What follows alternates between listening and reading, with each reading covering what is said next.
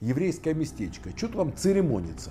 Кому-то, извините, сломали нос, кому-то проломили голову. Ну, бывает, нечего было мешать нашим ребятам. Рэбе, умоляю, помогите, помогите мне вернуть э, мои деньги. Так сказать, живым коридором, ну, живым не для всех. Равняйсь смирно, говорит, ну, а теперь жидовская твоя морда, узнавай.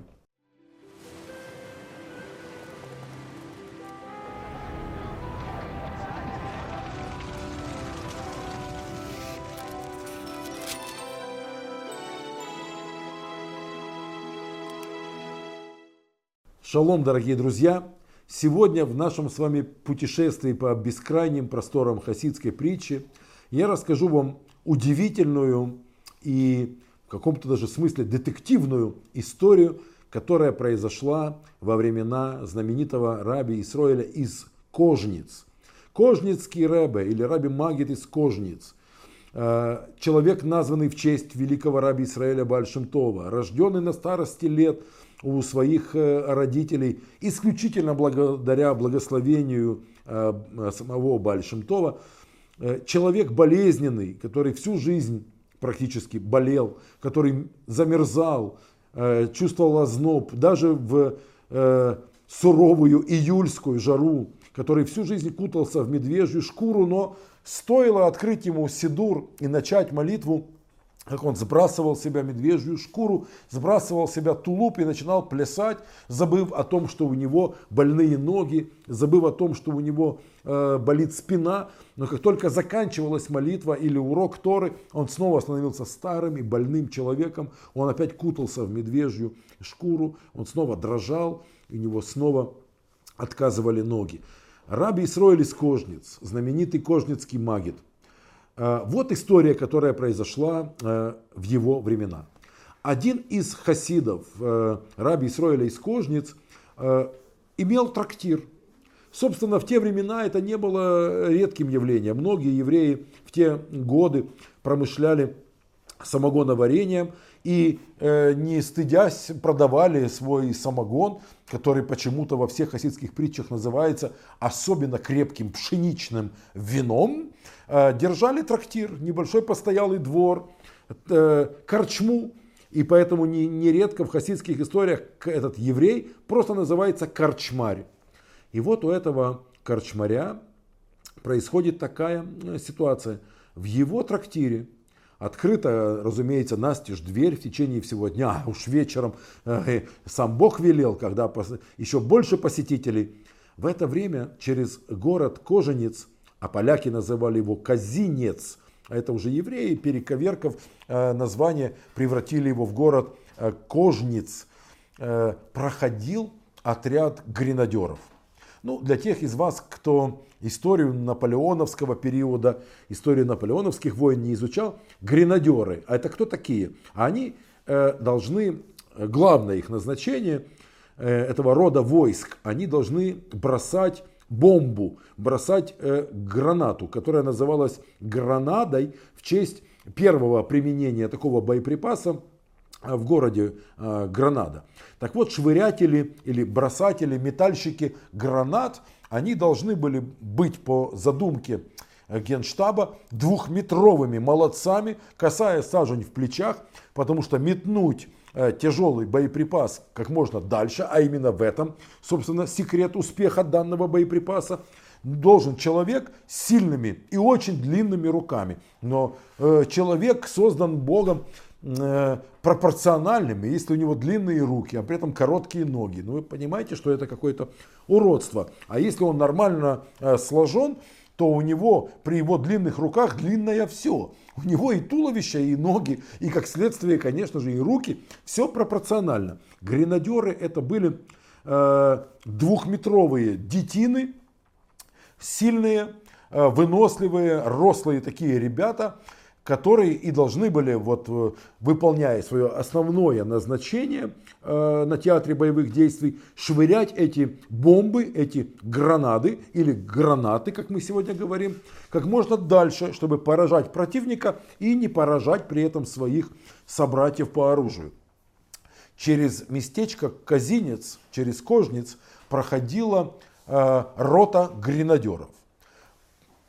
Один в один, плечо к плечу, рослые молодцы, розовые ряхи, длинные руки, длинные ноги, широкие плечи, они все шагали по этому э, городку, еврейское местечко. Что там церемониться? Это же какая-то явно происходит где-то большая война или учение. Э, считаться при этом с каким-то еврейским, извините, жидовским имуществом, ну, как-то даже, знаете ли, не пристало. Сильным и крепким боевым гренадером. И вот, проходя по улицам этого местечка, нередко происходили кражи имущества. Обычно э, руководство, командование подразделениями закрывало на это глаза. Ну, наши ребята проходили, что-то утащили, кому-то, извините, сломали нос, кому-то проломили голову. Ну, бывает, нечего было мешать нашим ребятам в их проходе через ваш дурацкий еврейский жидовский населенный пункт. Данная рота гренадер, которые проходили через Кожениц, э, мало отличалась от вышеописанного мною поведения. И один рослый детина забежал в э, эту корчму и сказал хозяину, дай-ка мне вот этот окорок, дай мне вот эту вот, вот эту кастрюлю э, с супом, вот эту огромную бутылку, вот эту кварту Э, самогона, дай мне это и то, и то. Хозяин пока выставлял на прилавок, все ждал, когда же ты мне за все это э, заплатишь, когда же монета э, звякнет о стойку этого, этого бара. Но когда это детина все это схватил в охапку, все, что он э, заказал, все, что его душеньке э, было угодно, он ничего не заплатил. Он схватил это все и выбежал на улицу. Хозяин выбежал за ним, потому что заказ был достаточно э, дорогим, и хозяин э, корчмы не собирался все это так просто дарить э, в поддержку какой-то э, неизвестной ему роты гренадер. Он выбежал за ним, но они уже снова шагали плечом к плечу. Эта колонна проходила через улицу Кожница, и понять, кто из них только что совершил этот, с позволения сказать, заказ – было совершенно невозможно. Они были все на одно лицо, точнее на, одну, на один затылок, потому что он уже увидел э, спины удаля, удалявшихся гренадеров. Он отчаялся, он расстроился, он заплакал. У, убыток, колоссальный убыток утащил у меня этот проходимец. Что же делать? Что же мне делать? Бежать за ними и забьют. Жаловаться их командованию сначала обматерят, а потом все равно и забьют. Что делать? Простить? Забыть? Наш герой оказался гораздо более человеком религиозным и в то же время предприимчивым. Он пошел к Кожницкому Рэбе. Он пришел в синагогу к Рэбе Исроиль из Кожницы и сказал, Рэбе, я всегда десятину моего заработка отчисляю в пользу общины. Я всегда на всех праздниках покупаю вызов к Торе, чем вновь поддерживаю вашу синагогу, вашу общину. Я раз в году обязательно в месяце Элул лично вам, на вашу семью даю вот такой вот конвертик э, с деньгами. Я вас не забываю. Никогда, никогда я у вас, Рэбеню, ни о чем не просил. Никогда я не просил чего-нибудь лично для меня, для, для моей семьи. Я просто тихий прихожанин вашей общины. Сегодня меня обворовал гренадер. Он меня утащил продуктовой выпивки на огромную, для меня неподъемную сумму. Рэбе, умоляю, помогите, помогите мне вернуть э, мои деньги. Очевидно, вернуть продукты, выпивку, ее уже давно выпили и съели. Причем не сбивая шаг, это рота, гренадер, наверняка уже все выпили и все съели.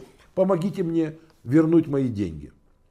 Кожница Рэбе на секунду буквально задумался и сказал, пойди к полковнику, к офицеру, который руководит, который командует этим подразделением, и скажи ему, что один из его людей ограбил тебя.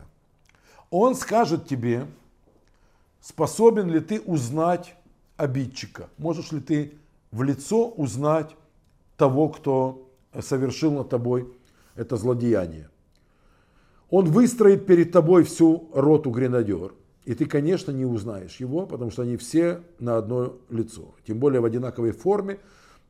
один в один, все примерно одинакового роста, здоровые, молодцы. Кроме того, тебе будет страшно смотреть им в глаза, потому что рожи такие, они, выбегая на самую первую линию огня, должны не только бросать гранаты, но и пугать своим внешним видом противника, которого они, в общем-то, должны в этот момент деморализовать. Потому что рожи там такие, не приведи Господь. Узнать его в лицо ты не сможешь. Я тебе дам секрет. Ты, когда будешь проходить перед строем и будешь смотреть в эти, в эти лица гренадер, смотри внимательно в глаза, в чьих глазах ты увидишь не насмешку и не иронию, и не брезгливость, а лютую ненависть, это человек, который украл у тебя а, твои припасы. Его и назови полковнику, который руководит этим подразделением. А дальше посмотрим, что будет. Этот еврей побежал в расположение этой роты гренадер в те лагеря, которые располагались за околицей еврейского местечка Казинец, Кожнец. Пришел к полковнику и говорит, ваше благородие, меня ограбили. Я здесь при чем? Что тебе нужно здесь, жид? Меня ограбил один из ваших солдат. Один из ваших гренадер украл у меня, и он стал перечислять по списку все, что было взято из его трактира. Полковник рассверепел. Ты, вонючий жид, наговариваешь на моих богатырей, на моих орлов? Да никто из моих бойцов не способен на такую пакость. Это вы, жиды, вечно воруете, и все у вас с хитростью, и все у вас ради корысти. Небось, хочешь на меня убыток списать? Небось, сам где-то проворовался, теперь хочешь за мой счет разбогатеть? Никто из моих орлов этого сделать не мог. Нет, ну все же, ваше благородие, это именно один из ваших гренадеров. Он был в форме, вот так-то он был одет, вот так-то у него аксельбанты, вот такие у него эполеты и так далее. Стал описывать внешний вид этого бойца. На что полковник, ухмыльнувшись, сказал, а если я выстрою сейчас весь мой отряд, ты сможешь узнать? Как видно, это уже не в первый раз происходило, узнать было невозможно, и поэтому полковник иронично предложил Корчмарю, «А, опознай, опознай э, обидчика. Сможешь узнать? Корчмарь сказал, да, смогу, но смотри, если ты не узнаешь того, кто тебя, как ты выражаешься, обокрал, и назовешь невиновного, или вообще никого не назовешь, я прогоню тебя через строй. Мои чудо-богатыри, выстроившись в колонну по два, так сказать, живым коридором, ну живым не для всех, а ты будешь идти сквозь этот строй, да хоть бежать. А каждый из них будет бить тебя чем ни попадя, шомполом, прикладом, эфесом своей, э, своей шпаги, да чем угодно. Да добежишь ли ты живым до конца этого коридора смерти? Живого в кавычках коридора. Это то, что тебя ждет, если ты не узнаешь обидчика или назовешь не того человека. И наш корчмарь, понимая, что это, возможно, последний день в его жизни – и какой у него шанс остаться в живых? Только совет, который дал ему Рэбе, искать ненависть в глазах гренадера, сказал, я смогу узнать того, кто у меня украл мою провизию, мою выпивку. Хорошо, но смотри, мои бойцы, бойцы сейчас на привале, я прерву их отдых ради тебя. Но знай, ты за это заплатишь. Рота подъем, Рота вскочила, им не привыкать, потому что полковник свирепый, за любое промедление, за любое нарушение приказов, жесточайшая обструкция, подскочили все, в колонну по одному стройсь, все выстроились, равняйсь смирно, говорит, ну, а теперь, жидовская твоя морда, узнавай, кто у тебя что утащил. И вот наш корчмарь на дрожащих ногах сильной вибрацией в коленях стал идти вдоль этого строя. Он видит в этих, в этих глазах, там смеяться нельзя, равняясь смирно, был приказ. Но глаза, глаза, самый живой, самый подвижный орган человеческого тела, самый что ли, реагирующий на все внутренние процессы орган, случайно или не случайно названный классиком зеркалом души, а у кого нет души, у того просто отображением всего, что происходит внутри. Есть там душа или даже ее нет, а глаза все выдают. И он стал смотреть в эти глаза. Тут усмешка, здесь ирония, там сарказм, где-то просто пренебрежение, отвращение. И вдруг в одних глазах блеснула стальная холодная ненависть. Как его жидов ненавижу, сказали эти глаза. Вот ты приперся сюда меня искать. И наш корчмарь понял, что это тот самый персонаж. И он сказал, ваше благородие, этот, этот у меня украл. Полковник улыбнулся. Ты смог узнать? Ты дурачок? Узнать невозможно.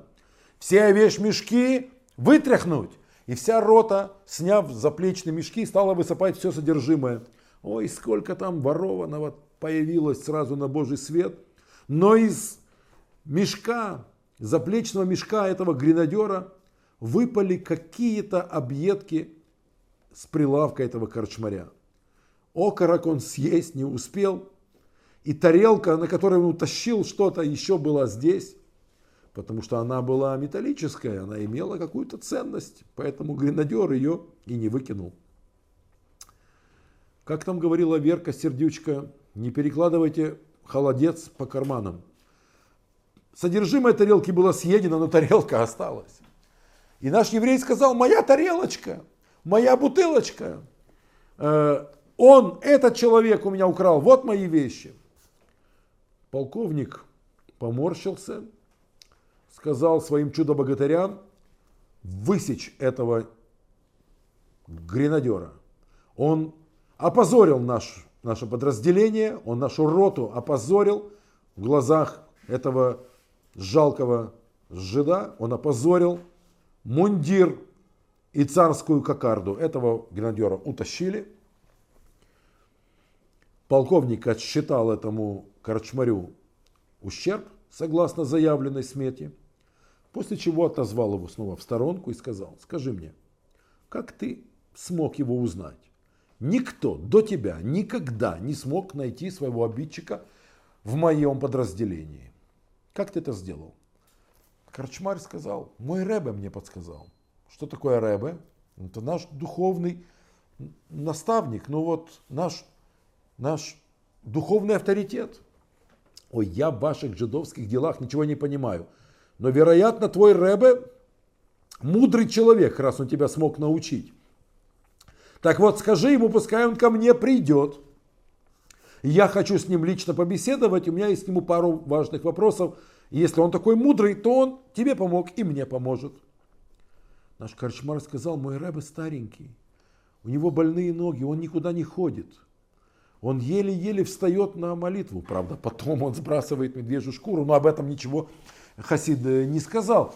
Мой Рэбе больной человек, он к вам не придет. Что? Он ко мне не придет? Да как ты смеешь? Ну ладно, так хочется мне с ним пообщаться.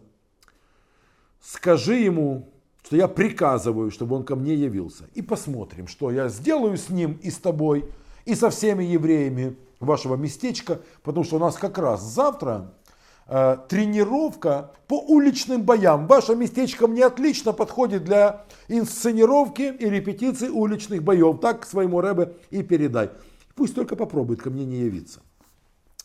Хасид, понимая, что он нечаянно втянул Рэбе в плохую ситуацию, побежал в синагогу. Рэбеню, миленький, прости меня, но я вот сделал все, как ты сказал, а он говорит, вы должны к нему явиться.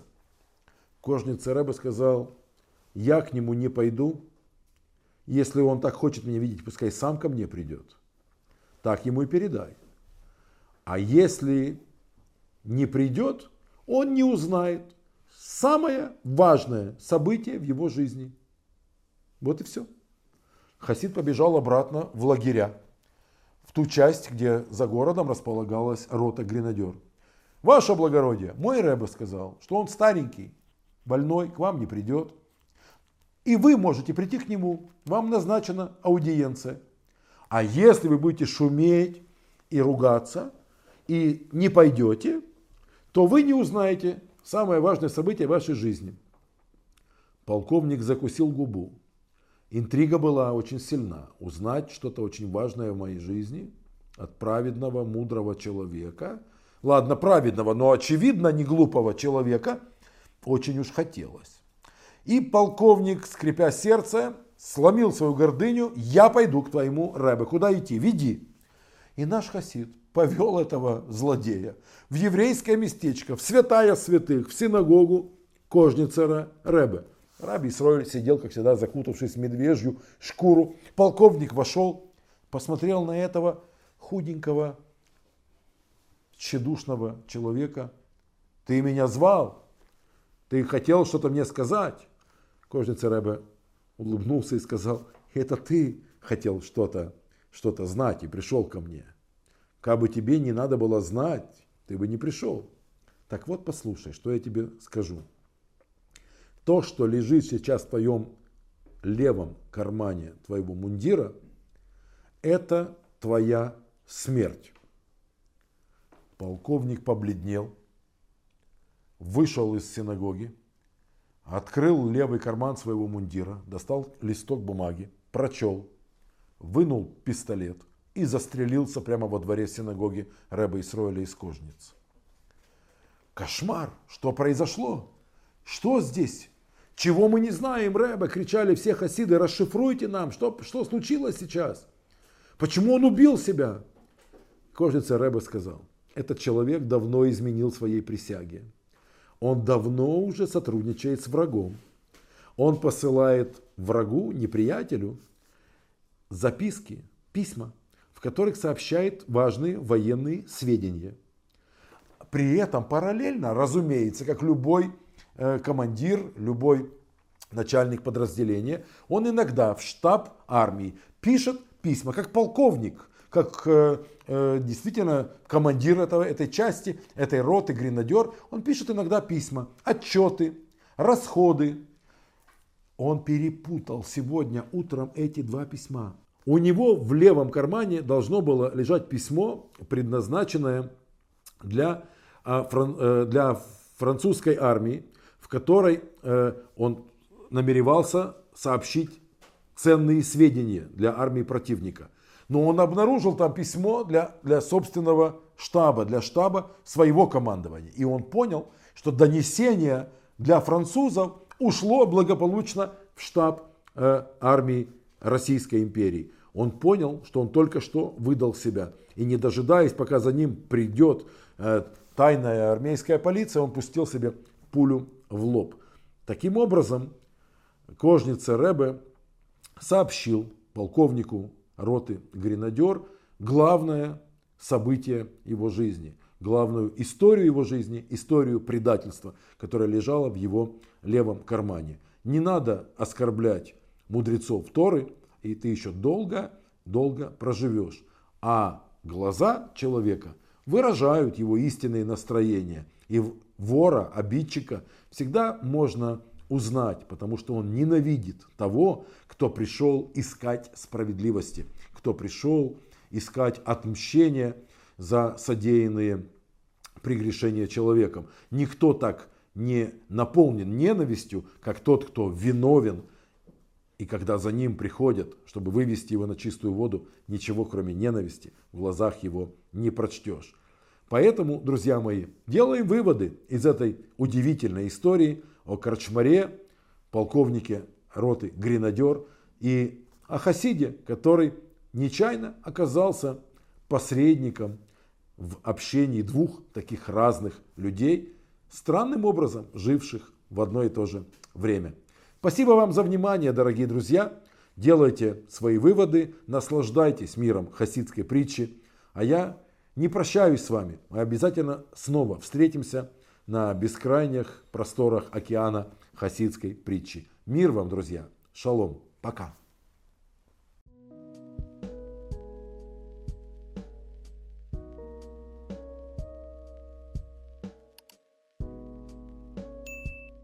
всего людей открывают Тору, читают ее и говорят, ну, это понятно.